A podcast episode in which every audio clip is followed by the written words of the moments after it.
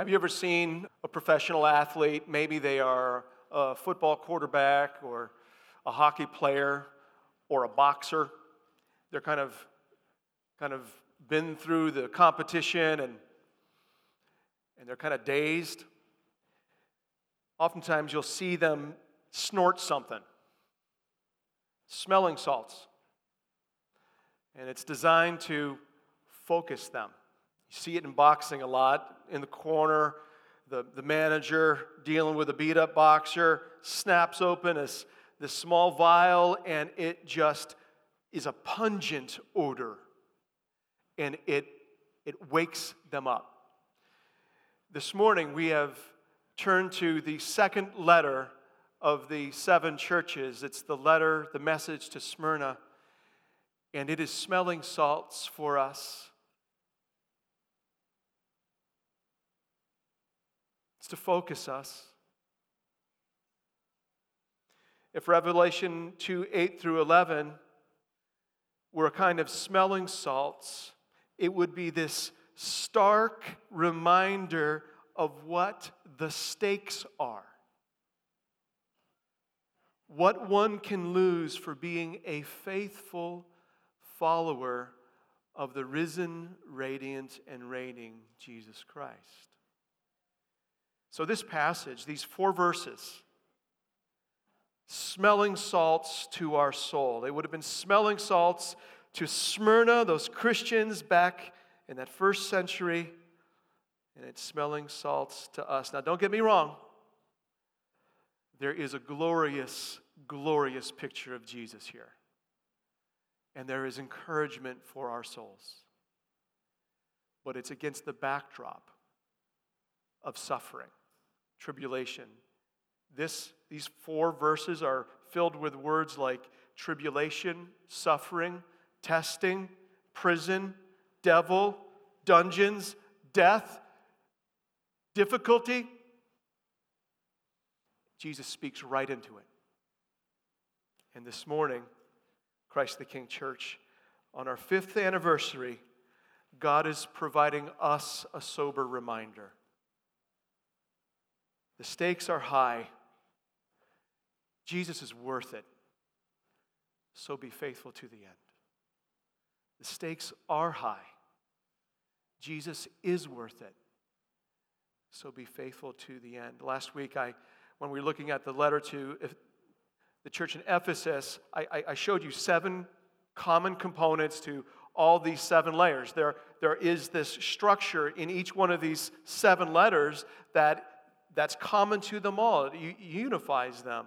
And this letter to Smyrna is no exception. There's, there's a little, some little differences, though. And so we're going to start by looking at one, the address to this church. It's to Smyrna. I'll tell you a little bit about it. And then John moves to addressing something about Christ, something about some aspects of who he is that are very purposefully highlighted for this church. And then we move from church Christ to claim. Jesus says, I know some things about you, Smyrna. And from claim, he moves to commendation. It's not as clear as the commendation to Ephesus. Oh, but there is a commendation here. Think parenthesis. Jesus moves us from commendation then to speaking of a coming crisis. This is where it differs from the other letters. There's something about to happen to the Christians in Smyrna, and Jesus tells them.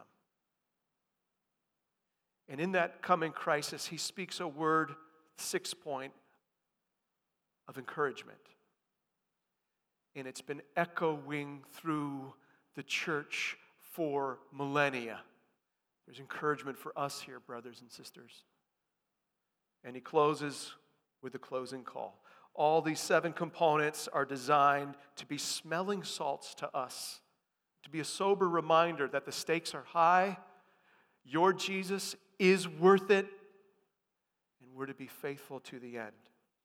And to be honest, I can't think of a better thing for us to hear on our anniversary Sunday. So let's start with this church in Smyrna. A little background this, this Smyrna was, was a city about 35 miles, 40 miles north of Ephesus, and it was on this secure, you know, circuitous trade route that connected all these seven churches. And so we're moving up to Smyrna, and like Ephesus, it was a port on the Aegean Sea, and it sat on a mouth to a river. And so this city was an active trade city. Ephesus was about 225,000 people in the first century. Uh, Smyrna was about 200,000. So it was a big place, two times the size of our city, Kenosha. But here's what you need to understand about Smyrna they were staunchly, this city was staunchly pro Roman. Rome was the imperial authority of this time. It was ruling over a huge amount of the earth at this time. And Smyrna had, had hitched its wagon to the Rome pony hundreds of years before this letter was written to this church in Smyrna. And so, if you walked into the agora, the marketplace of Smyrna, do you know what you would see? You would see t shirts, Mia Roma. You would see coffee cups, Rome first. This city was staunchly, enthusiastically behind the Roman agenda. Now, let me just remind you about just a year or two earlier, the Emperor Domitian who was the emperor when the Smyrna church was existing, he, he required all of his citizen subjects in the entire Roman Empire to once a year go to an imperial temple, walk in, take a pinch of incense, throw it on the altar, and then confess with your lips that Caesar is Lord. He required it of everyone in the empire. It was a way to unite the empire around him in worship. So, if you're a Christian living in this day, you know instantly that this is posing some kind of crisis. You're going to have to decide whether or not you're going to do that, whether you're going to compromise and confess Caesar as your Lord or stay true to Jesus as your one and only Lord. So you can imagine that if you were living in Smyrna in the first century with this requirement to worship the emperor, you can bet on it that would have been strictly enforced, with one exception. There was a group of people that this didn't apply to the Jews living in the Roman Empire of the time. Now, it's estimated there's 5 million Jews living in the world at this time. 4 million were living within the boundaries of the Roman Empire. And Rome made a very shrewd political compromise with the Jews. They said to the Jews living all throughout their empire, hey, you don't need to go to the temple, you don't need to throw the pinch of incense, you don't need to say Caesar is Lord. We recognize that you are monotheist. We recognize you worship Yahweh alone. So just pay us a tax we'll be happy. And the Jews agreed. Do you know why I'm telling you this history? Here's why. Romans viewed Christians as a sect of Judaism.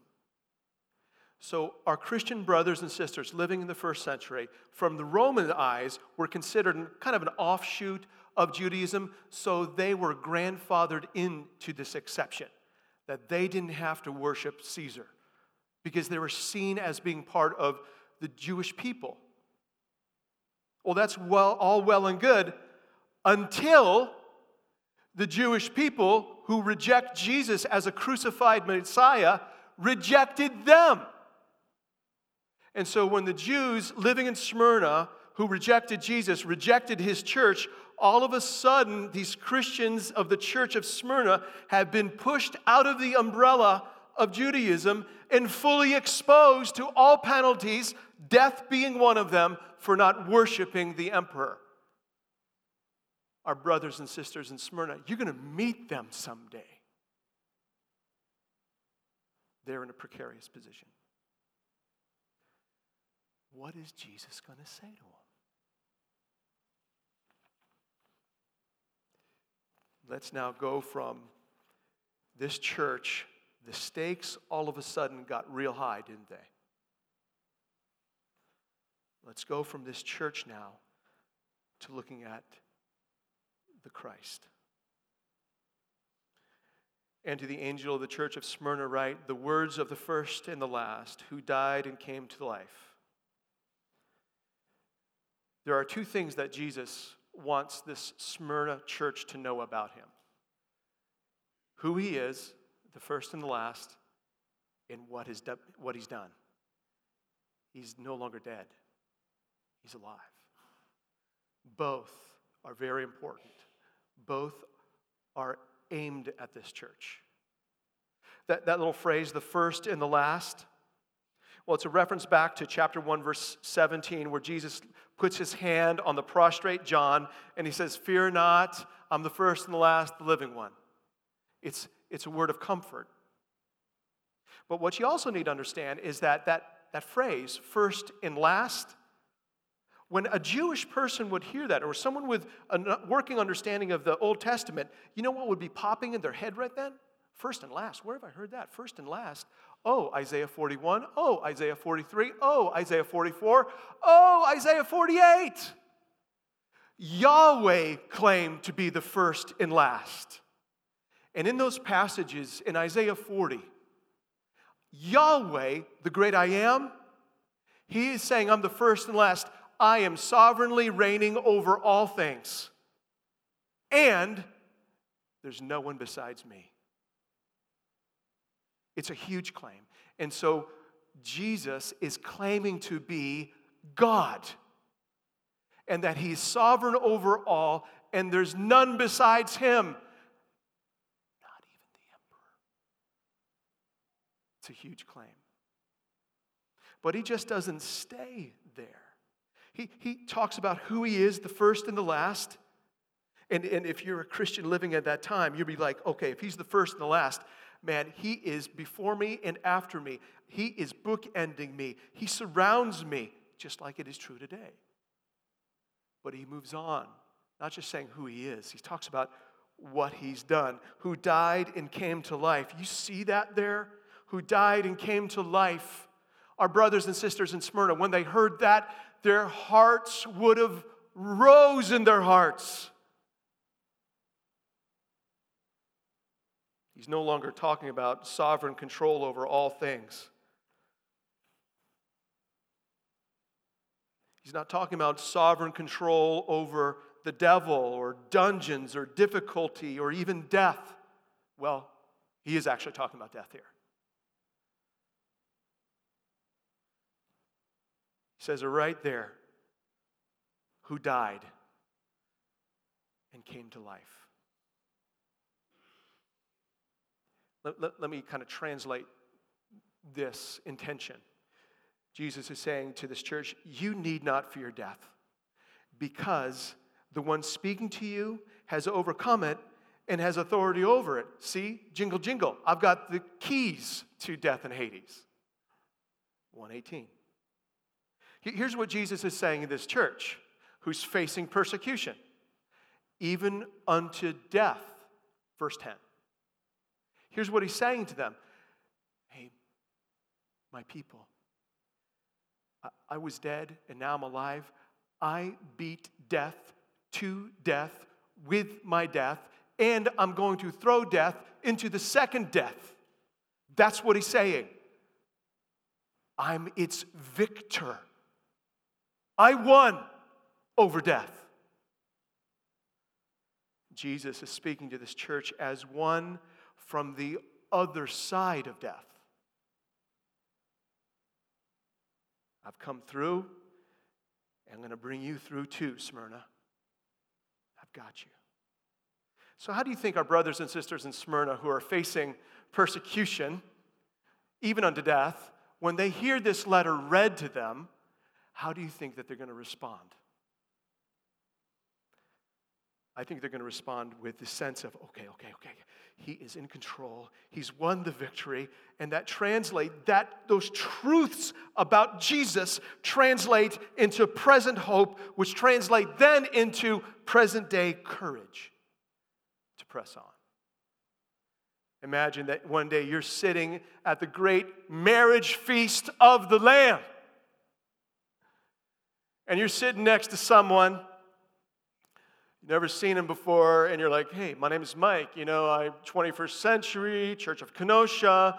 And he says back to me, oh, my name is Alexander, first century, Church of Smyrna. I'm like, oh, man. Alexander, talk to me, man. Talk to me. What was it like to get to get the letter? Micah, let me tell you. Right up to that point, before, before that messenger brought the book of Revelation and Jesus spoke those words, I'll tell you what, I was, I was flipping out. I was freaking out. I was thinking, we're done. I cannot confess Caesar as my Lord. I can't go into that temple. I can't throw a pinch of incense on that altar. I can't do it. And because we got kicked out by the Jews, I can't do any of that. So I'm flipping out. I'm thinking we got to move. I'm thinking we got to get somewhere else. What does this mean for my kids? What does it mean for my wife? What does it mean for my livelihood? And then the messenger showed up with the book. And Jesus spoke to our church. And he said, He said, Smyrna, my church in Smyrna, I'm in control. I'm the first and the last. I've won the victory over death. And do you know what happened? Mike, do you know what happened? No, Alexander, tell me what happened. It gave us strength. Two months later, two of my friends got arrested. One was killed. We remained faithful to the end. I didn't know what was happening, but we were holding on to Jesus. Could you, can you imagine that? These words meant everything to our brothers and sisters in Smyrna in the first century. Now, here's, here's, what we, here's the gap we need to bridge right now. We hear these things and we're like, okay, they were persecuted, intensely facing death we don't really have to deal with it as Christians living in the 21st century here in America. Okay, that's good to know. Let's move on. Well, let me ask you this How do you think the church of Ephesus, after hearing what Jesus said to them, return to me as your first love, how do you think they would have responded when they heard what the risen Christ said to the church of Smyrna? Because they would have heard it their brothers and sisters 40 di- miles down the street. Do you think they would have responded, honey, man, man, I'm glad we moved out of Smyrna 14 years ago. Man, I'm glad we're out of that place. I mean, Ephesus is looking really good right now. Maybe they would have said that, but I think they would have eventually got. I think the pastors of the church of Ephesus would have said, Hey, gang, we just heard word from Smyrna that they're facing some hard stuff. We're calling a prayer meeting. We're going to pray for them. We're going to ask Jesus, who's our first love, that they would keep Jesus as their first love and that they would endure to the end. That they won't confess that Caesar is Lord because he's not. That they would confess Jesus as their only one and Lord and deal with the consequences. He's the first and the last. He died and is now alive. The stakes are high. Jesus is worth it. Be faithful to the end. This past week, I saw a video, five minute video. Uh, if you want to write this down, I would encourage you to write it down. The website is persecution.com. It's the website of the Voice of the Martyrs. And it's an organization committed to making known the plight of the persecuted church, our brothers and sisters around the world who are suffering directly for, for confessing Jesus as their Lord, and they are there to, to encourage the persecuted church. This past week, I watched a video, you'll see it if you go there, about Christians, four Christians in Pakistan, in Faisal, Pakistan. And what they are having to live with because they're a minority group in a predominantly Muslim country. It's going to sadden you. Oh, but it is going to encourage you. One of the things that's going to be important for us as a church moving forward, I think we're going to be dealing with our own persecution in the States mildly. But we need to know what's going on with our brothers and sisters around the world. We need to know what's going on in Pakistan, in China, North Korea, in Iran, and in Nepal. Who he is and what he's done. He's worth it. He's worth it. And, and, and then we move from that to, to the claim this Jesus. He claims something. Verse 9 I, I, know. I know your tribulation. I know your poverty. I know you're being slandered. He knows all these things. He knows all these things about that church and about the six other churches and about all the other churches at that time and about every church of every time in every place since. He's dialed into his people. He knows what's going on. He knows their tribulation, the pressure that they were experiencing because they had confessed Jesus as Lord and they weren't going to waver on it. He know the crushing pressure, the suffocating pressure, the wilting pressure, the isolating pressure that comes with that. He knows. I know. He knows their poverty. He knows that these Christians in Smyrna, he knows that doors were closing of opportunities for his people in that city because they confessed him as Lord. Could you imagine you walking in, you see on the marketplace, help wanted, you walk in, you're like, hey, I'd like the job, and it comes out that you're a Christian, and that shopkeeper says, well, position filled, only to find out the next day your friend who's not a Christian got the job after you. That's what was going on. No work, only un- indignified work. That, that voice of the martyrs, I almost showed it here this morning. What you will see will rend your heart, but it'll encourage your heart. Poverty, material poverty on account of Jesus. Jesus knows. And Jesus knew that they were being slandered. And the slander of those who say that they are Jews and are not, but are synagogue of Satan.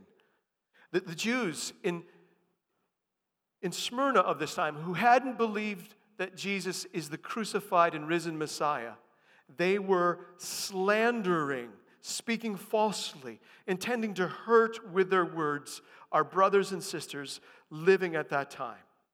Think about this. Think about like the Roman governing officials in Smyrna, they had a 1 800 tip line.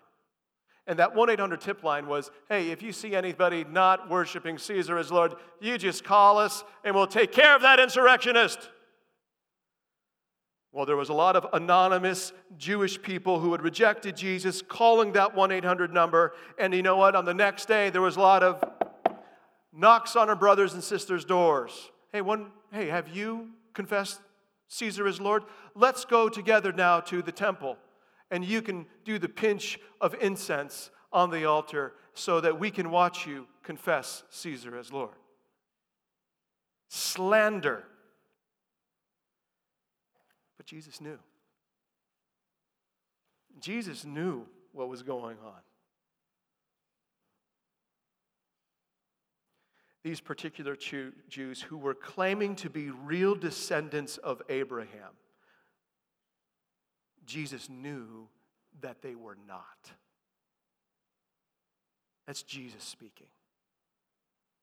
Jesus knew that their hearts, though they were professing to be devoted to Yahweh, they were far from Yahweh because they had rejected him as the Messiah. Did you notice the connection between slander and Satan? Satan, the, the devil, the enemy of our soul, he is the accuser of the brethren. And what these Jews who had rejected Jesus, they were trying to say in the name of Yahweh, were actually opposing the God of the Bible by causing God's new people, the church, to suffer. They were doing Satan's work. That's why they're called a synagogue of Satan. But Jesus knew.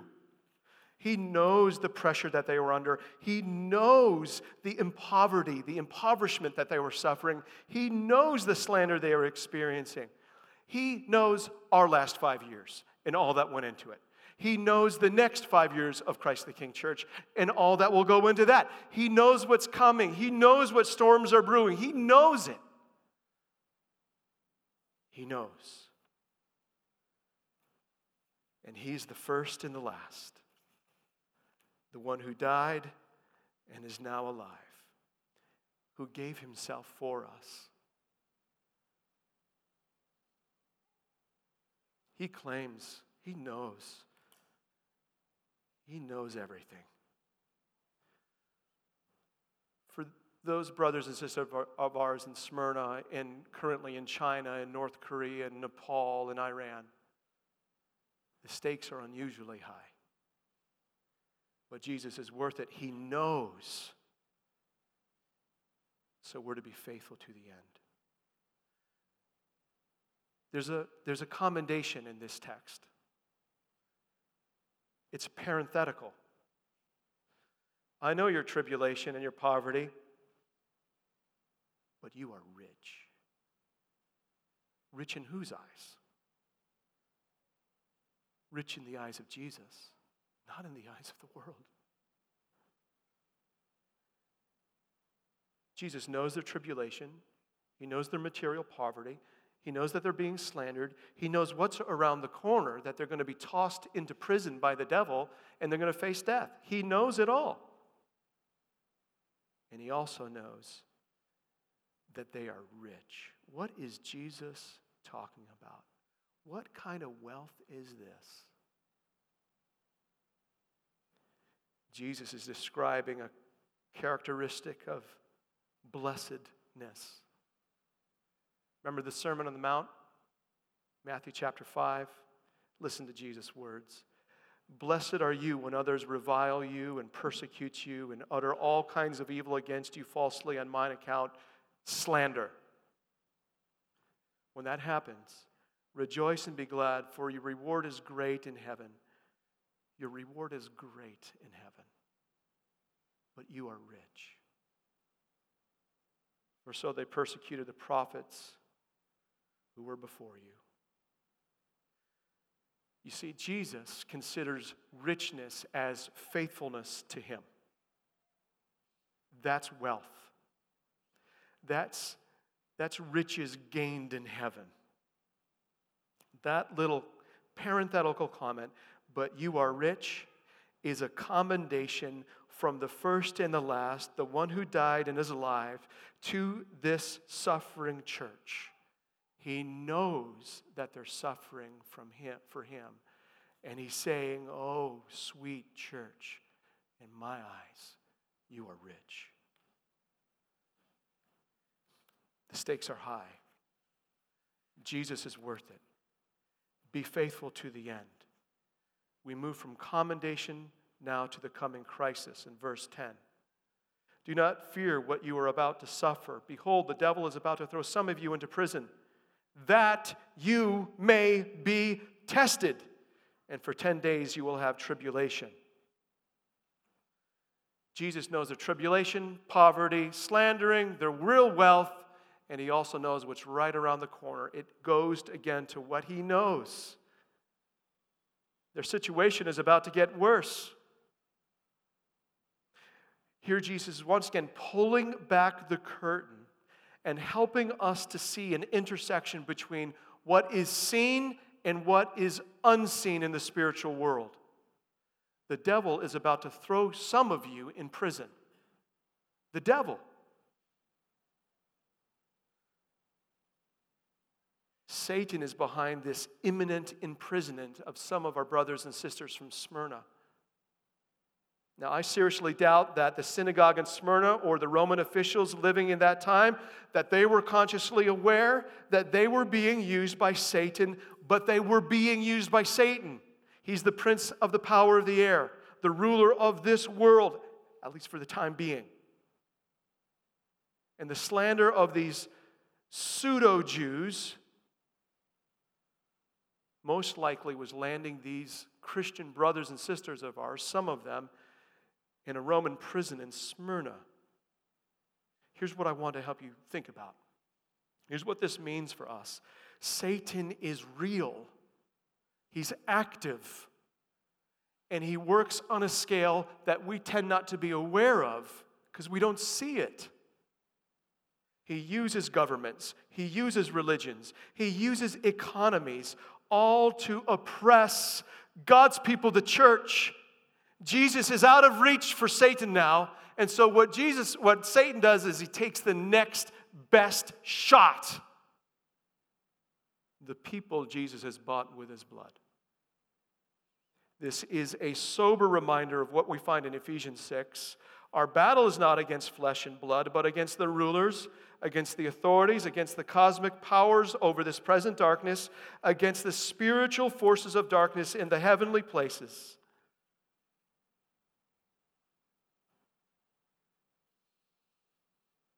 Jesus helps us to see things as they really are.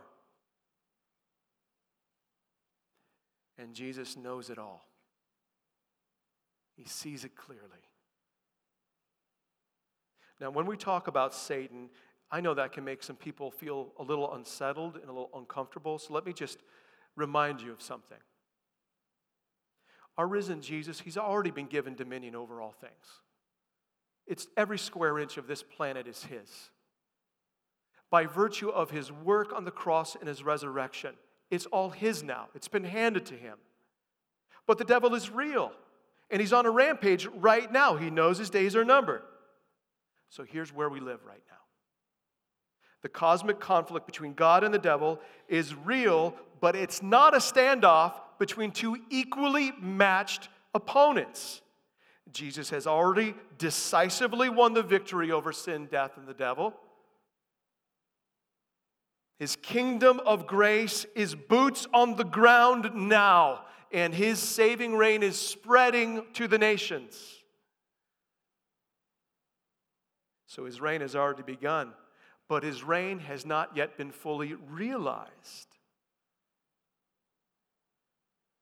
But there's a coming a day when it will be. And we're living between the already and the not yet.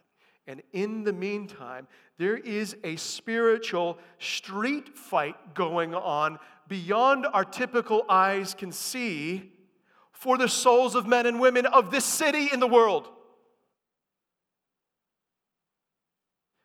The devil will not relinquish what once he thought was his. So here's what this means Christ Church will suffer until Jesus returns. That's what this means. We're in a street fight. The stakes are high. Jesus is worth it.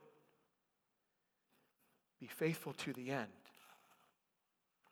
On one level, Satan is wreaking real havoc on real people, real churches, because he hates the church of Christ, because he hates Christ.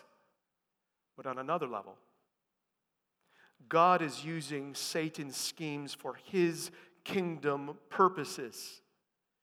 Has anybody else been feeling something as we've been reading this? Maybe you just haven't been able to put words on it.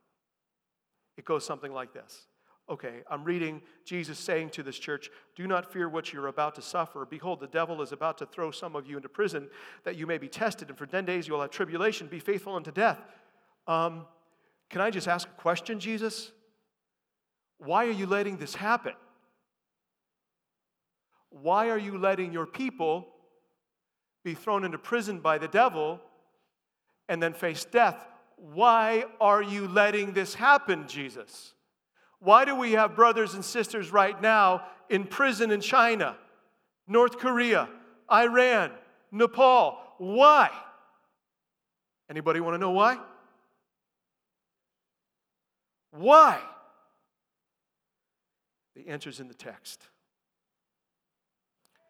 That you may be tested. It's purposed. There being in prison and Jesus letting it happen is purposed. So let's take a step back and I want to help you understand the purpose. Jesus was using the Jews of Smyrna, the Romans of Smyrna, even Satan's schemes in Smyrna to carry out the advance of his kingdom of grace.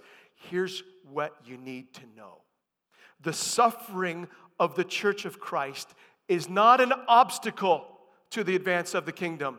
The suffering of the church of Christ is a means to the advance of the gospel.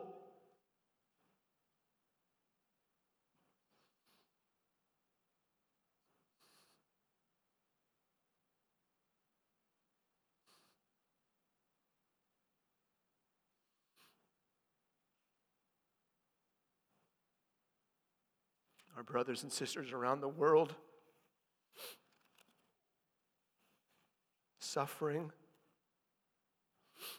It's not taken by Jesus' surprise, it's not outside of his will, it's part of his purpose. The Lord orchestrating events so that Christians, that their faith in him proves true.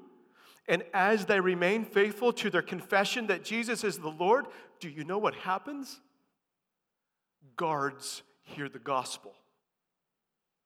People in positions of authority hear about Jesus. If you follow what happened to the Paul in the book of Acts, you will see that his suffering served a kingdom proclamation purpose. Jesus uses persecution of his people in order to purify them and to proclaim his kingdom. It's a package. Years ago, I was listening to WMBI, and I heard a, uh, it was either a Cambodian or Vietnamese pastor being interviewed. He, he was, uh, for decades, a pastor of a persecuted church in his country. He himself had suffered greatly, and his church had suffered much. And when the host, the American host, asked this man, Hey, what can we be praying for you for? Do you know what this guy said?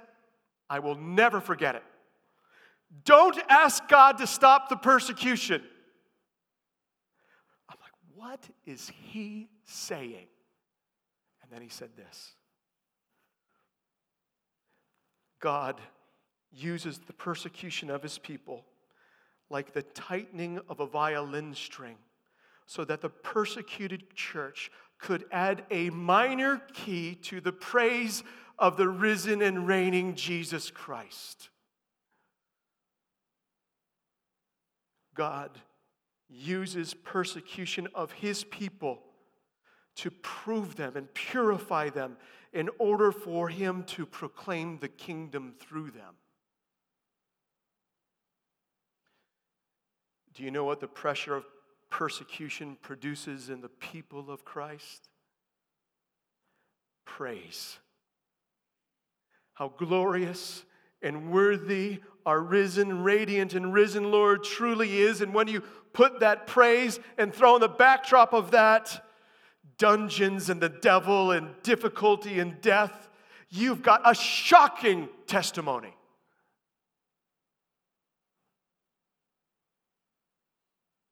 Crisis is coming, church. He's saying to his Smyrna Christians. This, this crisis is actually the risen Christ purifying his people and using them to proclaim his glory. The stakes are high.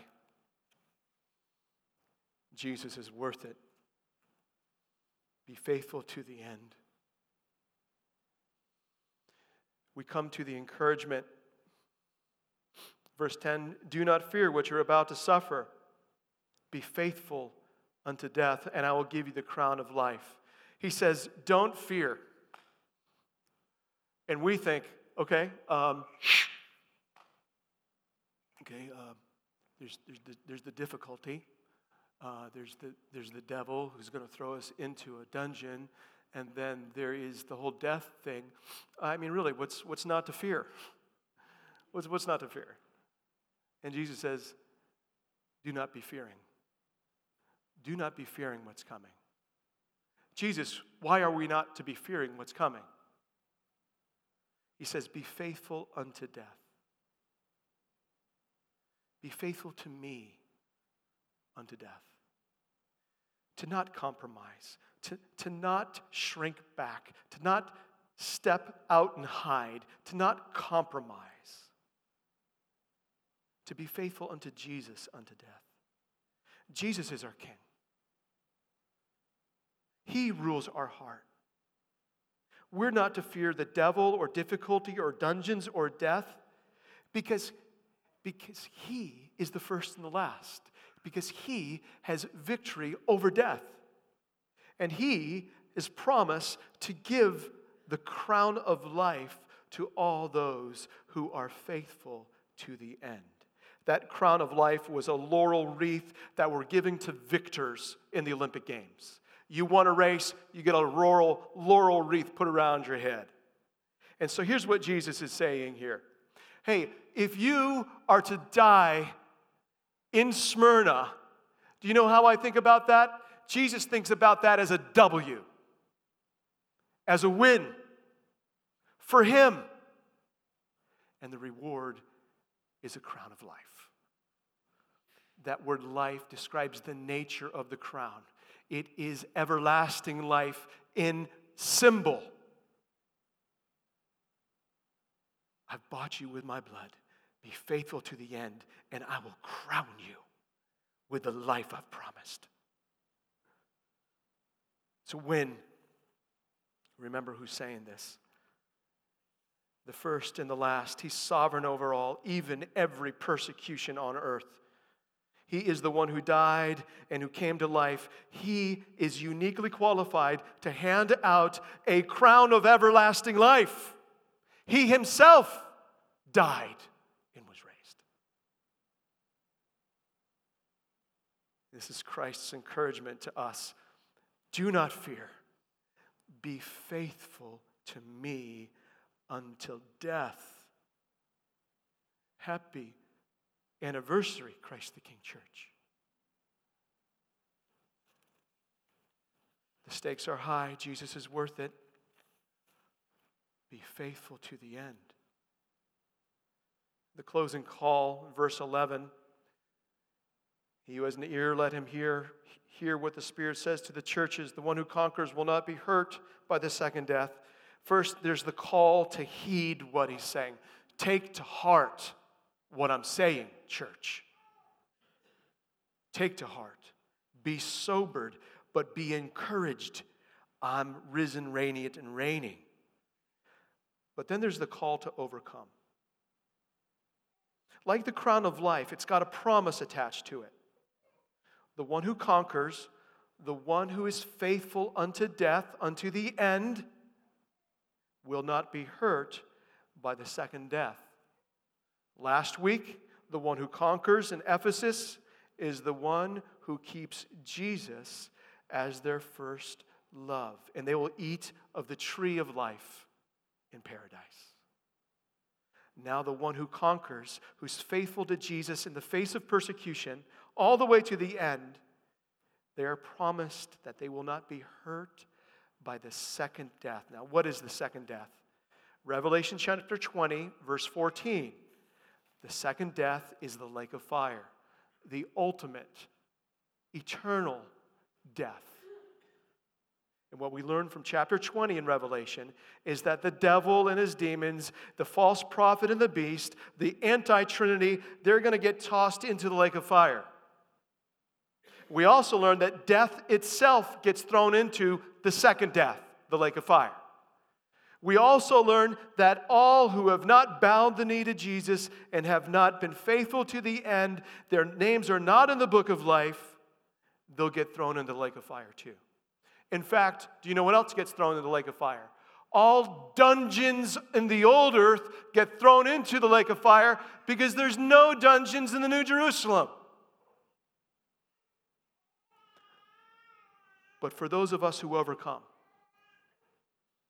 there is no chance, no chance whatsoever that we will be thrown into the lake of fire because we got a crown of life on. It's been given to us by our King, who's victorious over death. The second death poses no threat to us. We're destined for a city of peace, the New Jerusalem. And when we get there, we're going to throw our victor crowns at his glowing feet and we're going to say something. We're going to say, Not to us, O Lord, not to us, but to your name give glory for the sake of your steadfast love and faithfulness in winning our victory over sin, death, and the devil. The second death is no threat to those who are faithful to Jesus to the end. In the words of one LA pastor, those who are born once die twice, but those who are born twice die once. If you belong to Jesus, you've been born twice. You need not fear the second death. We're called to overcome. Brothers and sisters, the stakes are high. Jesus is so worth it. So be faithful to the end. This is smelling salts for us in the 21st century. And I can't think of a better word for us to hear on this anniversary Sunday. In fact, let's continue celebrate the victory by coming to the table and reflecting on the death Jesus won, his death over death. Let's pray. Lord Jesus Christ, you are the risen one. You are the first and the last. God, would you sensitize us to make us aware, even break our hearts for our brothers and sisters around the world and God, would you help us to be faithful to the end? It's the name of Jesus we pray. Amen.